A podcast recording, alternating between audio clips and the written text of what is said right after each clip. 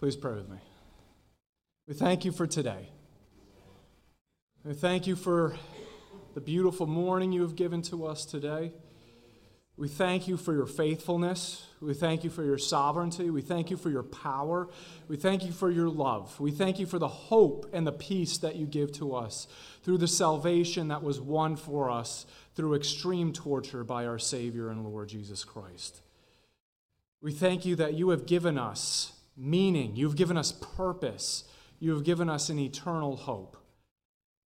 That no matter what happens to us in this life, even if the worst thing in the world happens to us, and that's death, all that is, is a doorway to spending an eternity with you. We thank you for all these truths that your word reveals to us who you are, who we are, how we can be restored to you, and how we can have this eternal hope. So, Lord, I pray that your word would go forth this morning, work in our hearts. And I pray all these things in Jesus' name. Amen.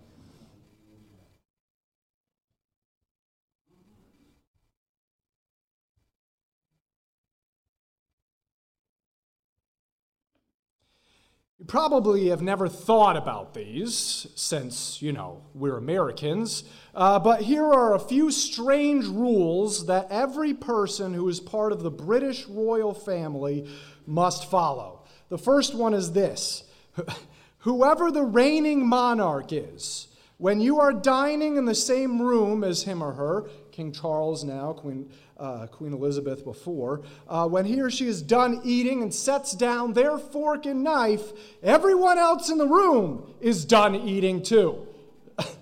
it doesn't matter if you just got your meal, or you're not done eating, or you're still hungry. Imagine being in the same dining room as Queen Elizabeth. You know, uh, she eats one bite, and then everybody else is done eating too. If now, if the now King Charles is done eating, you're done eating correct me if I'm wrong, that would never fly in America, right? Here's another one that wouldn't fly in America. Every single member of the royal family get, gets weighed before and after Christmas dinner every year. if you gained weight from the meal, that means you truly enjoyed it. Anybody want to start that tradition in their household? I think that's the last thing you'd ever do. The tradition goes back to King Edward VII, who wanted to ensure that his guests ate well for Christmas dinner. As strange as those are, here's one of the strangest. Queen Elizabeth banned the royal family from playing the board game Monopoly. Apparently, everyone got too competitive and vicious when it, play, when it was played, and so the queen outlawed it from the family. I think a lot of us on our family game nights, playing Monopoly with our families, could see how and why that game would get banned, right? I think some of us could see that pretty easily. Don't need to worry about foreign threats if playing Monopoly with your family gets too dangerous. While these are rules that the British royals are never supposed to break, Jesus, as the king of the entire universe, broke an unwritten rule that humanity had come up with. Jesus, as the king, made himself as a servant and did something absolutely unthinkable for a king to do. What was this unthinkable act that was only reserved for servants to do? And what does that mean for us today?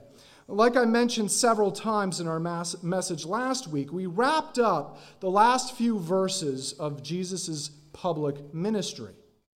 Jesus gives one last summary and call for people to put their faith in him as their Messiah and deliverer. That's what we ended chapter 12 with. And now the Apostle John transitions to Jesus' private ministry to his disciples. During the last Passover meal, Jesus shares with his disciples before he is arrested and crucified. In fact, chapters 13 through 17 all cover what is said and done during this Last Supper. we've hit the next time marker in what's called Holy or Passion Week with the beginning of chapter 13, the evening of the Thursday of that week, or what is called Maundy Thursday in a lot of churches. Now, before we go any further, we need to clear something up. This is going to be a little detailed, so hope everybody had their second cup of coffee today. Everybody get okay. Some of you are shaking your heads. You picked the wrong Sunday to not have your second cup of coffee. All right, here we go.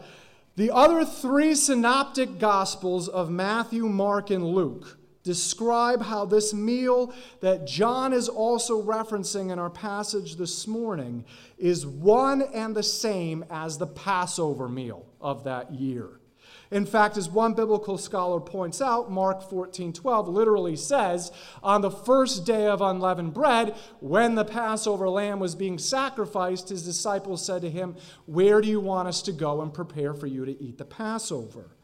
Everything that follows, including the institution of the Lord's Supper, or what is known as communion in practice for us today, then the exit to the Garden of Gethsemane is all supposed to take place during that Passover meal. However, what do we read in John 13 1?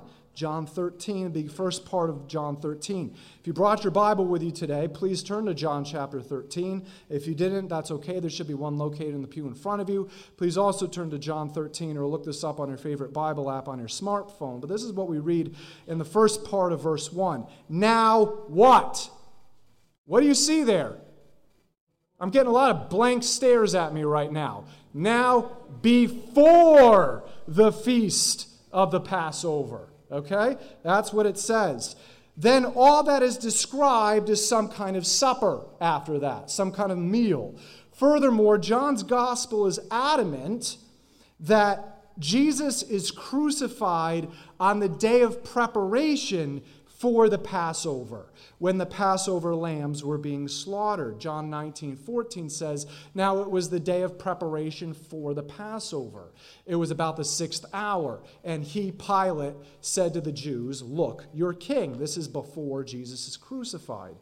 John also writes that the religious leaders brought Jesus from Caiaphas into the praetorium, and it was early in the morning, and they themselves did not enter the praetorium so that they would not be defiled, but might eat the Passover. So, what have they not eaten yet?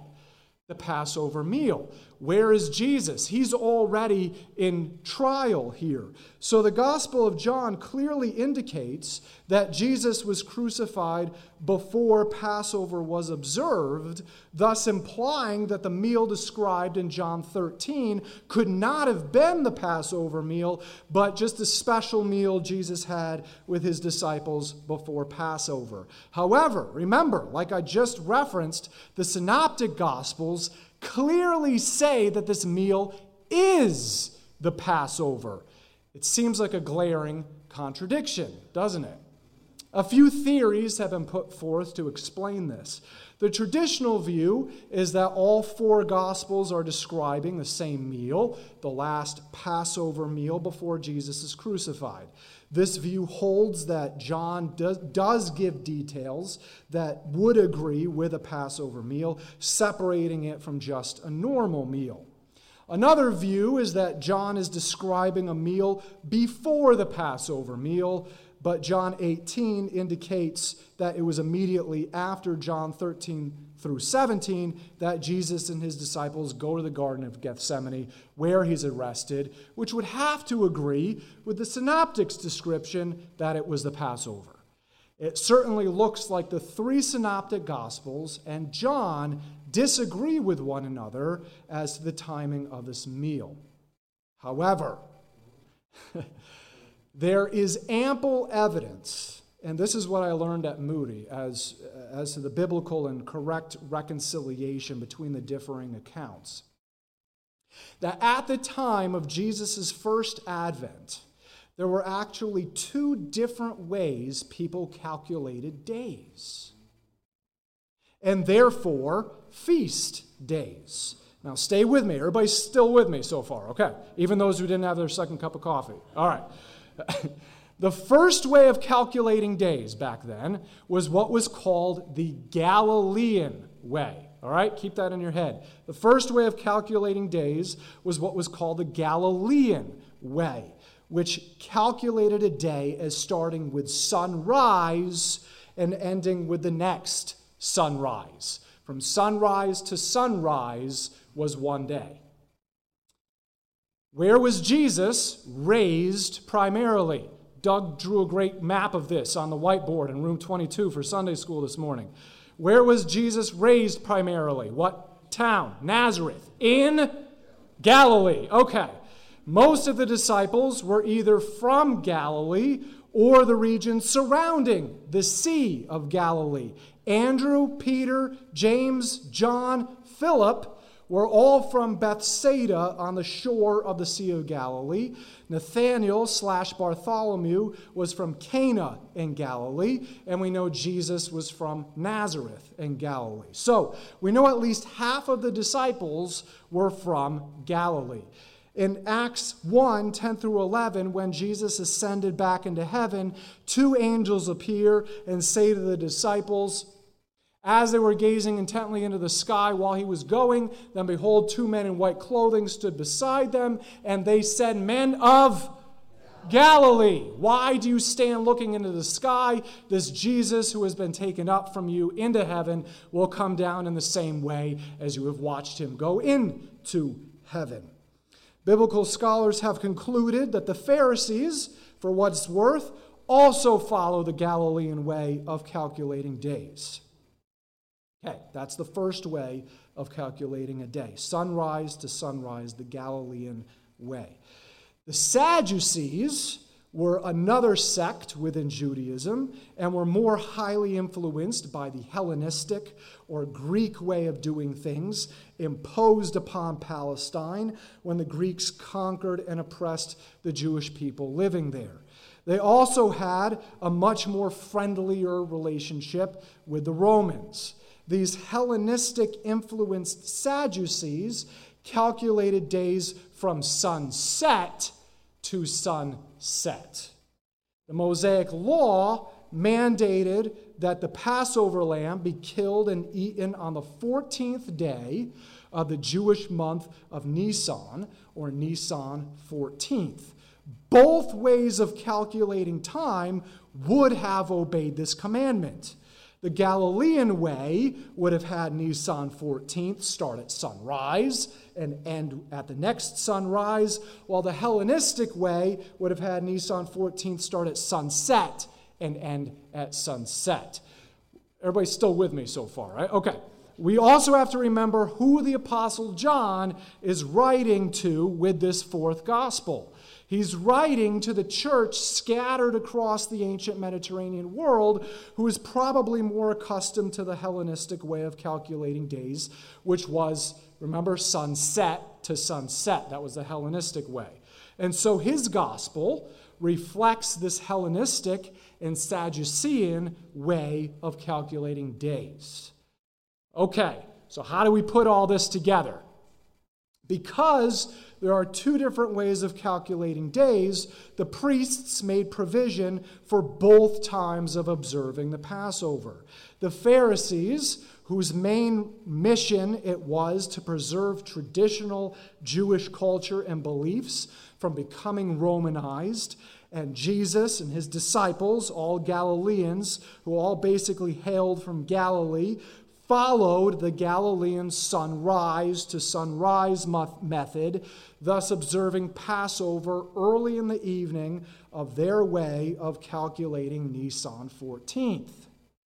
The synoptic gospels of Matthew, Mark, and Luke all reflect that method of calculating days the Sadducean observance of Passover, followed by a lot of the, uh, of the high priest and Jewish aristocracy, and especially in the temple located in Judea, and followed by a mostly Hellenized Roman world, would have started at the sunset of Nisan 14th, with Jesus arrested at night after sunset, tried illegally at night and crucified around the same time as those observing the Sadducean Nisan 14th were killing the Passover lambs in the temple, with Jesus dead before the next sunset and buried before the Sabbath, which is the following day, began at sunset.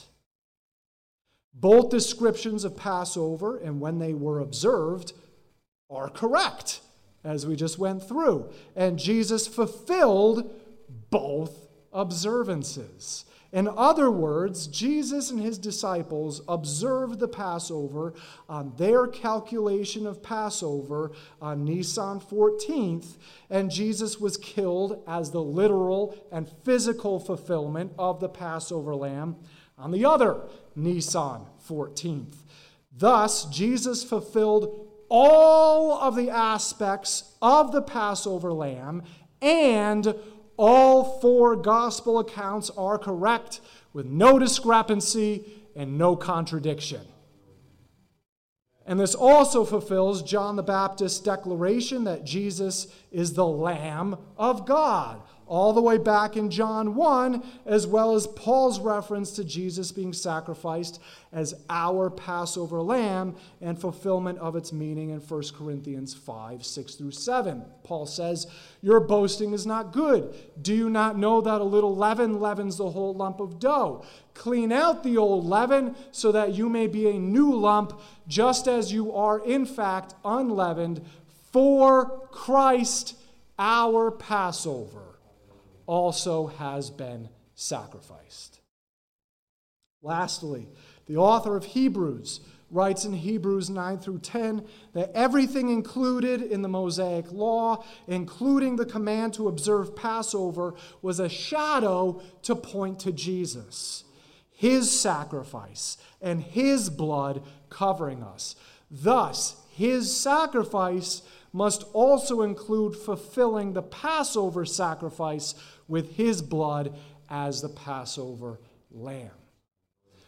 All of that is to explain that while John says in 13:1 that this meal was before the Passover, that reflects the Hellenized understanding of calculating days to his readers, but this meal that we're about to talk about is one and the same as the Passover meal that Jesus shares with his disciples in Matthew, Mark, and Luke.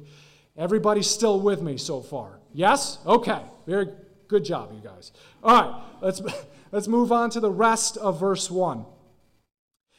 Now, before the feast of the Passover, Jesus, knowing that his hour had come, that he would depart out of this world to the Father, having loved his own who were in the world, he loved them to the end. Jesus knew that this observance of the Passover meal with his disciples was what would be the very last event that would happen before he would be arrested and brutally tortured. But we see where his heart is here in verse 1. Even and especially here. Where is it? It's entirely off of himself and entirely on his disciples. This heart and mindset of humility is the foundation for everything else that will happen during this Passover meal. The phrase to the end, as mentioned by one biblical scholar, is a reference to the very end of his life. Jesus loved his disciples, even Judas Iscariot, to the very point when he declared, It is finished, and gave up his spirit. Jesus would depart out of this world to his Father but he would have to go through indescribable torment and death before that point. This love extends to all of his own, all of the sheep he described in John chapter 10. All those who would recognize and follow his voice and never be snatched out of his hand or the Father's hand. Jesus' obedience to the Father and his love for us is what led to this Last Supper and the road of the cross. Next, we read this in verse 2. During supper, the devil, having already put into the heart of Judas Iscariot, the son of Simon, to betray him. See, we have to remember, this is peeling back the curtain a little bit here in verse 2. We have to remember that everything that has taken place in the whole history of humanity, including right now, is this intense spiritual war going on behind the scenes that we don't see very often. Judas Iscariot was responsible for his own actions, but it was Satan himself who kept working at him and working at him until he planted the thought and idea in his heart and mind to betray Jesus. In fact, one biblical scholar went so far as to say that the idea to betray Jesus wasn't even an original thought by Judas. That wasn't something Judas himself came up with. He thought, oh, I know, I, I know of a way to, to have a side hustle here and make a little extra money. That wasn't Judas's, it wasn't even Judas's original idea. He was faithless, but as we just read in verse 2, it's Satan himself who is the one who puts the idea into Judas's head and heart. Satan was trying to get rid of, once and for all, the Son of God and what the Son of God had set out to accomplish.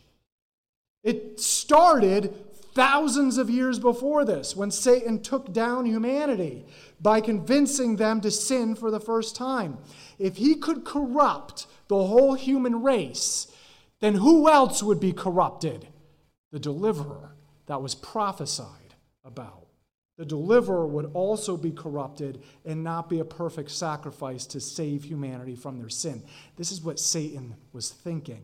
I've talked about this before, but time and time again, we see sometimes behind the scenes and sometimes not so behind the scenes, Satan trying to undermine and destroy God's plan for a deliverer to save humanity from their sin. He got so far as to corrupt the human race, so much so that God had to destroy it, except for one family. He then tried to destroy God's people time and time and time again, getting them enslaved by the pagan Egyptians, then, getting, then trying to destroy them with the pagan people groups in Canaan, corrupting the nation of Israel so much so that God had to exile them to discipline them and turn them back to Him. Then look at all the times Satan has tried to get Jesus killed before it was the right timing for it. But each and every time we see this in God's word, each and every time, Satan's plan was thwarted. For nothing will thwart or stop God's sovereign plan. And now, in our passage, Satan is desperate, finding the disciple with the weakest faith and directly planting his idea into his head and heart. Jesus knew this. Jesus was the one who prophesied it back in John 6 70 through 71. Jesus answered them, Did I myself not choose you, the twelve, and yet one of you is a devil? Now he meant Judas, the son of Simon Iscariot, for he, one of the twelve, was going to betray him. And Jesus knows who he himself is. Verse 3. Jesus, knowing that the Father had given all things into his hands, and that he had come forth from God and was going back to God. I just want to focus on that verse for a second. Jesus knew exactly who he was. He knew that he was the Son of God, the second person of the Trinity, the creator and sustainer of the universe, through whom all things that exist came to exist, and the king of an everlasting kingdom. He knew who he was.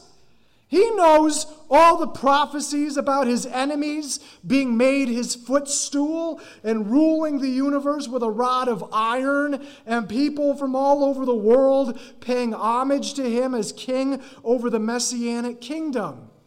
Jesus knows exactly who he is. Satan is the epitome of pride.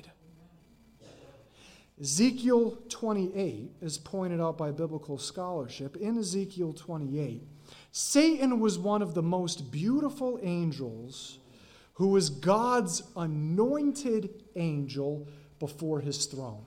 He may have even been the one that guarded the throne of God. That's what makes his betrayal so, so tragic. He believed himself to be better than the position that God appointed him to believed himself to be the cause of his station, and as Ezekiel 28 16 says, was internally filled with malice and violence. He was first removed from his position. Obviously, God can't have that in heaven. He was first removed from his position before the throne, then kicked out of heaven as we just talked about, Satan has then made it his mission to destroy the pinnacle of God's creation and destroy God's plan for them. We see Satan's influence in the world and on humanity for the past thousands of years of humanity's existence, seeking to destroy as much of us and as many of us as possible, both physically and spiritually. And all of this stems from his pride. And it's completely misplaced pride. There's no reason Satan had to be as prideful as he is. Similarly, the disciples argued about who would be greatest in the messianic kingdom as humanity is just naturally bent towards pride in our fallenness. On the other hand, Jesus has every reason to be prideful in theory, but is the complete opposite of that. And he instead, he's the epitome of humility. Jesus is completely contrasted with both the pride of Satan and of us as fallen human beings. We see Jesus' humility on full display in verse 4. Got up from supper and laid aside his garments, and taking a towel, he girded himself. Jesus took off the clothing that wasn't necessary down to the bare minimum, probably just a simple tunic. As you may or may not have learned already, girding up a tunic was what a soldier would do to prepare for battle. A tunic was the most common basic piece of clothing for most people, and it was basically a long shirt or, or uh, like a nightgown type thing that we, that we might think of today. So soldiers would hike it up above their knees and stick the excess of it into their belts so that they could run more easily in battle. That's what girding up their tunic meant. In Jesus' case, he hiked up his tunic's excess and stuck it into his belt so that he could bend down and move around more easily for what he does here. But the military aspect of this can't be lost on us either. Just, we talked about this intense spiritual war that Satan has been waging against Jesus for, and against humanity for thousands of years. And here Jesus does what doesn't make any sense to us. He girds up his tunic like a soldier does for battle because he knows this is really a spiritual battle that he's involved in. But then what does he do? He does, he performs the most humble act anybody could, could do. That is what he does in this in fighting in this spiritual battle. Now, Jesus taking off his garments down to the bare minimum and girding up his tunic in and of itself was an act of humility. Royalty, high society people, would never gird up their tunic to do anything. Menial tasks that required the girding up of a tunic was only for servants household servants in this time period. So for Jesus to even gird up his tunic was identifying himself as a servant and not the king he rightfully was. Beyond that action, what does Jesus do after he girds up his tunic? His, his tunic? Verse 5. Then he poured water into the basin and began to wash the disciples' feet and to wipe them with the towel with which he was girded. Again, similar to the girding up of a tunic, the washing of feet was the household servant's job. If there was no household servant, whoever was lower in social status in the family washed the feet of those above them. The roads were very dusty in Palestine, and so washing your feet was a necessary task. If someone hosted a dinner, they were seen as honorable if they provided a servant to wash the feet of the guests. And it was considered a very embarrassing social no no if they didn't. You were the talk of the town if you didn't provide that. Since this was a Passover meal, as described by everyone reclining after this foot washing event, what was customary was for the meal to be served on a table sitting very low to the ground, and everyone gathered uh, for that meal seated on cushions around that table, on the floor, sitting on the floor on cushions. Everyone would be facing the table in a reclining position with their feet facing outward and away from the table. Thus, as noted by one biblical scholar, Jesus went around the outside of the circle of his disciples around this table and washed their feet in that way. Jesus broke every single, every single one, every single social custom in place when he did this. At the very least, in people's eyes, he was an esteemed rabbi. In reality, he was the king of the entire universe. In either case, both of being a rabbi and certainly as the Son of God, this was absolutely unheard of. In fact, as one biblical scholar noted, in the pagan Greco Roman world, those in high social positions never, never, ever, ever lowered themselves to lower positions in any way for any reason. Never. Their high social position gave them the right in society to never demean themselves in any way for any reason. In the Jewish world, religious leaders would hold humility in high regard and teach on the importance of it, but the one social construct they still upheld was the order of status. That's why Jesus rebuked the practice of the religious leaders vying for the highest places of honor at dinners and social functions in Luke 14 when he noticed how the guests were trying to seat themselves at the best places. That's just what everyone, including the religious leaders in the Jewish world at that time, did in practice. That's how they behaved. And so, in identifying himself with the position of servant, Jesus shattered both the Greco Roman and Jewish emphasis on high society, demeaning themselves to lower social classes, much less the class of a household servant. And in doing so, what he did is turn the pride of Satan and fallen human beings back on itself to show the pointlessness, meaninglessness, and vanity of what it really was. Really, as Jesus showed with this action, self promoting pride is a mirage. There's no reason for it, it's completely misplaced. If God Himself and the King of the universe cast it aside and lowered himself to the position of servant, then self promoting pride holds absolutely no meaning. Jesus sapped all of the power out of the highest and greatest treasure both Satan and fallen humanity has held so dearly. This is just the first in a series of Jesus' public and purposeful display of humility, ending with his death on a splintery cross reserved for the worst criminals the Romans wanted to make public examples out of to the rest of the populace. You don't want this same thing to happen to you, you better stay in line, was the message of crucifixion.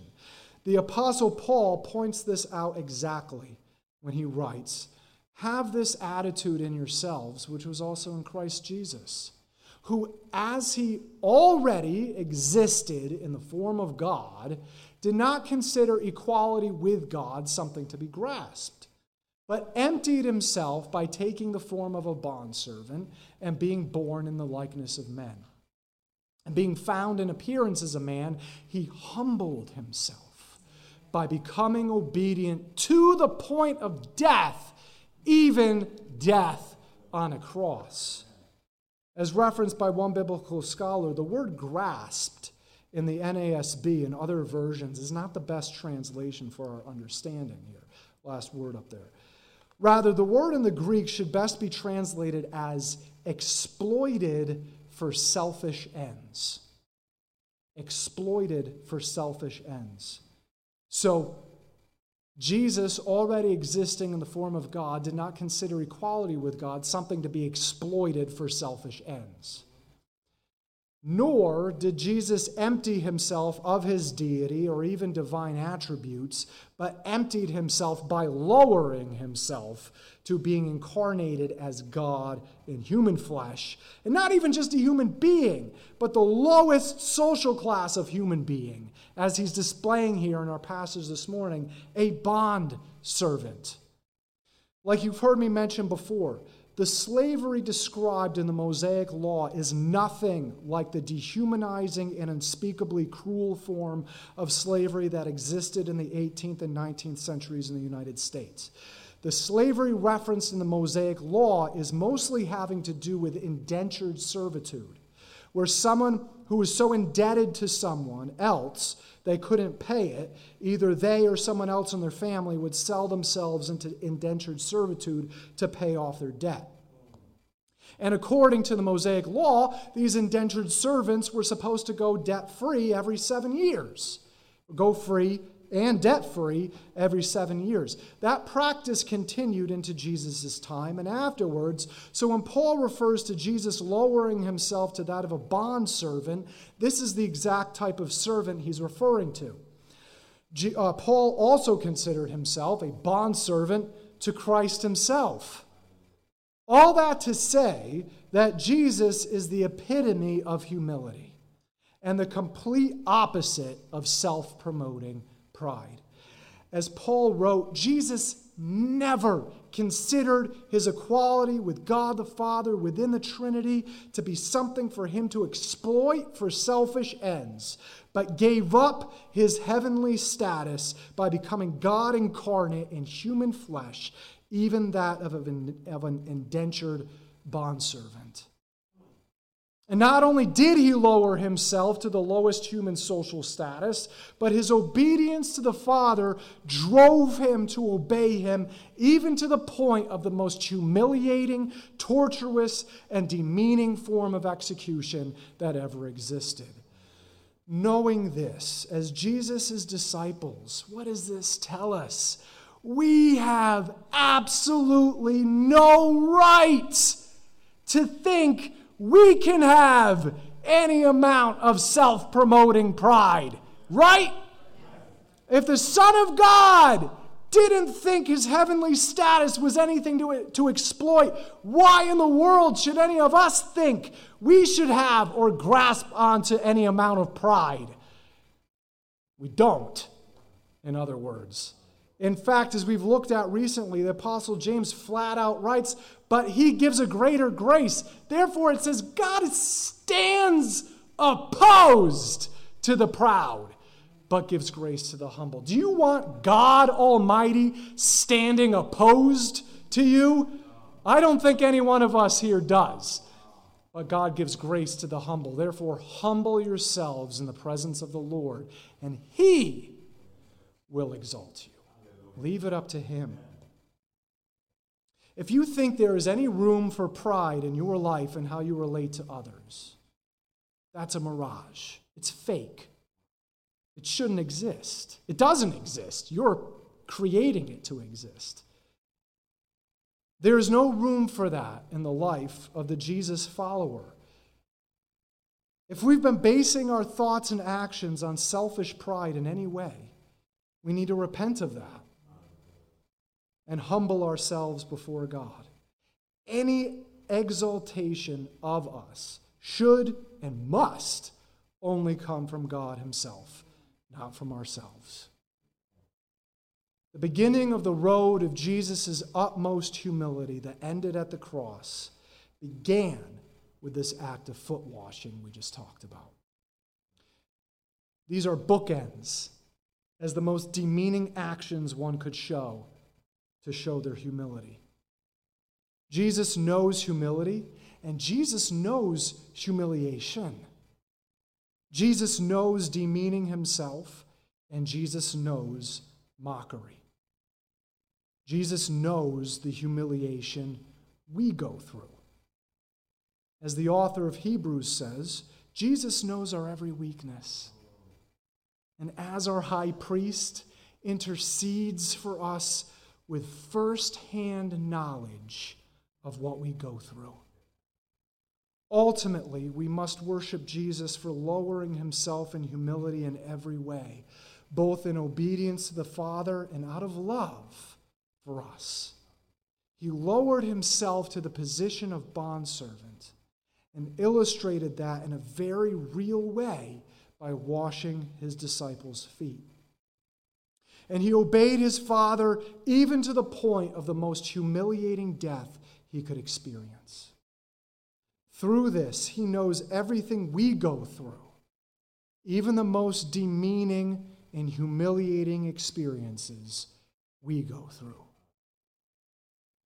Run to him. Run to him, especially in those most demeaning and humiliating experiences. He will wrap you in His arms and fill you with His love, His peace, His purpose, His meaning. As Paul writes in Romans 8, the Holy Spirit Himself will remind you of who you are as children of the Most High God. You are one of God's precious children bought and covered by the blood of Christ. You are a child of the Most High God and the King of the universe. As Paul writes in the same chapter of Romans 48, if God is for us, let me hear it. Who can be against us? The answer no one. Nobody. So find your peace and rest in the arms of your Savior and King. He knows what you're going through, He knows what you're feeling. And He loves you with a love that no words can describe. We're going to end with these. Have we've been talking about? Therefore, since we have a great high priest who has passed through the heavens, Jesus, the Son of God, let's hold firmly to our confession. For we do not have a high priest who cannot sympathize with our weaknesses, but one who has been tempted in all things just as we are, yet without sin. Therefore, brothers and sisters, let's approach the throne of grace with what? Confidence, so that we may receive mercy and find grace for help at the time of our need. Let's pray. Heavenly Father, we thank you for this passage in your word everything it reveals to us about who you are, what your heart is, what you show as what is truly important. And Lord, we thank you. We thank you for your humility. We thank you for humbling yourself, put, being God in human flesh, and even displaying that of, of a bondservant.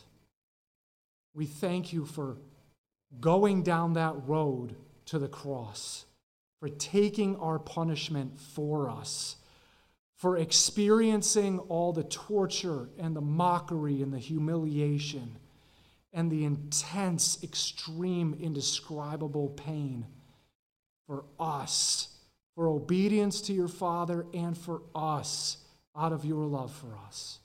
And Lord, we know that because of that, because of this, because you experienced all of that humiliation, you know, you know what we're going through. You know how we feel when we go through demeaning and humiliating times. Lord, I pray that we would run to you immediately and find our worth, find our meaning, find our identity in you and you alone. We thank you for all that you are, all that you show to us. And I pray all these things in Jesus' name. Amen.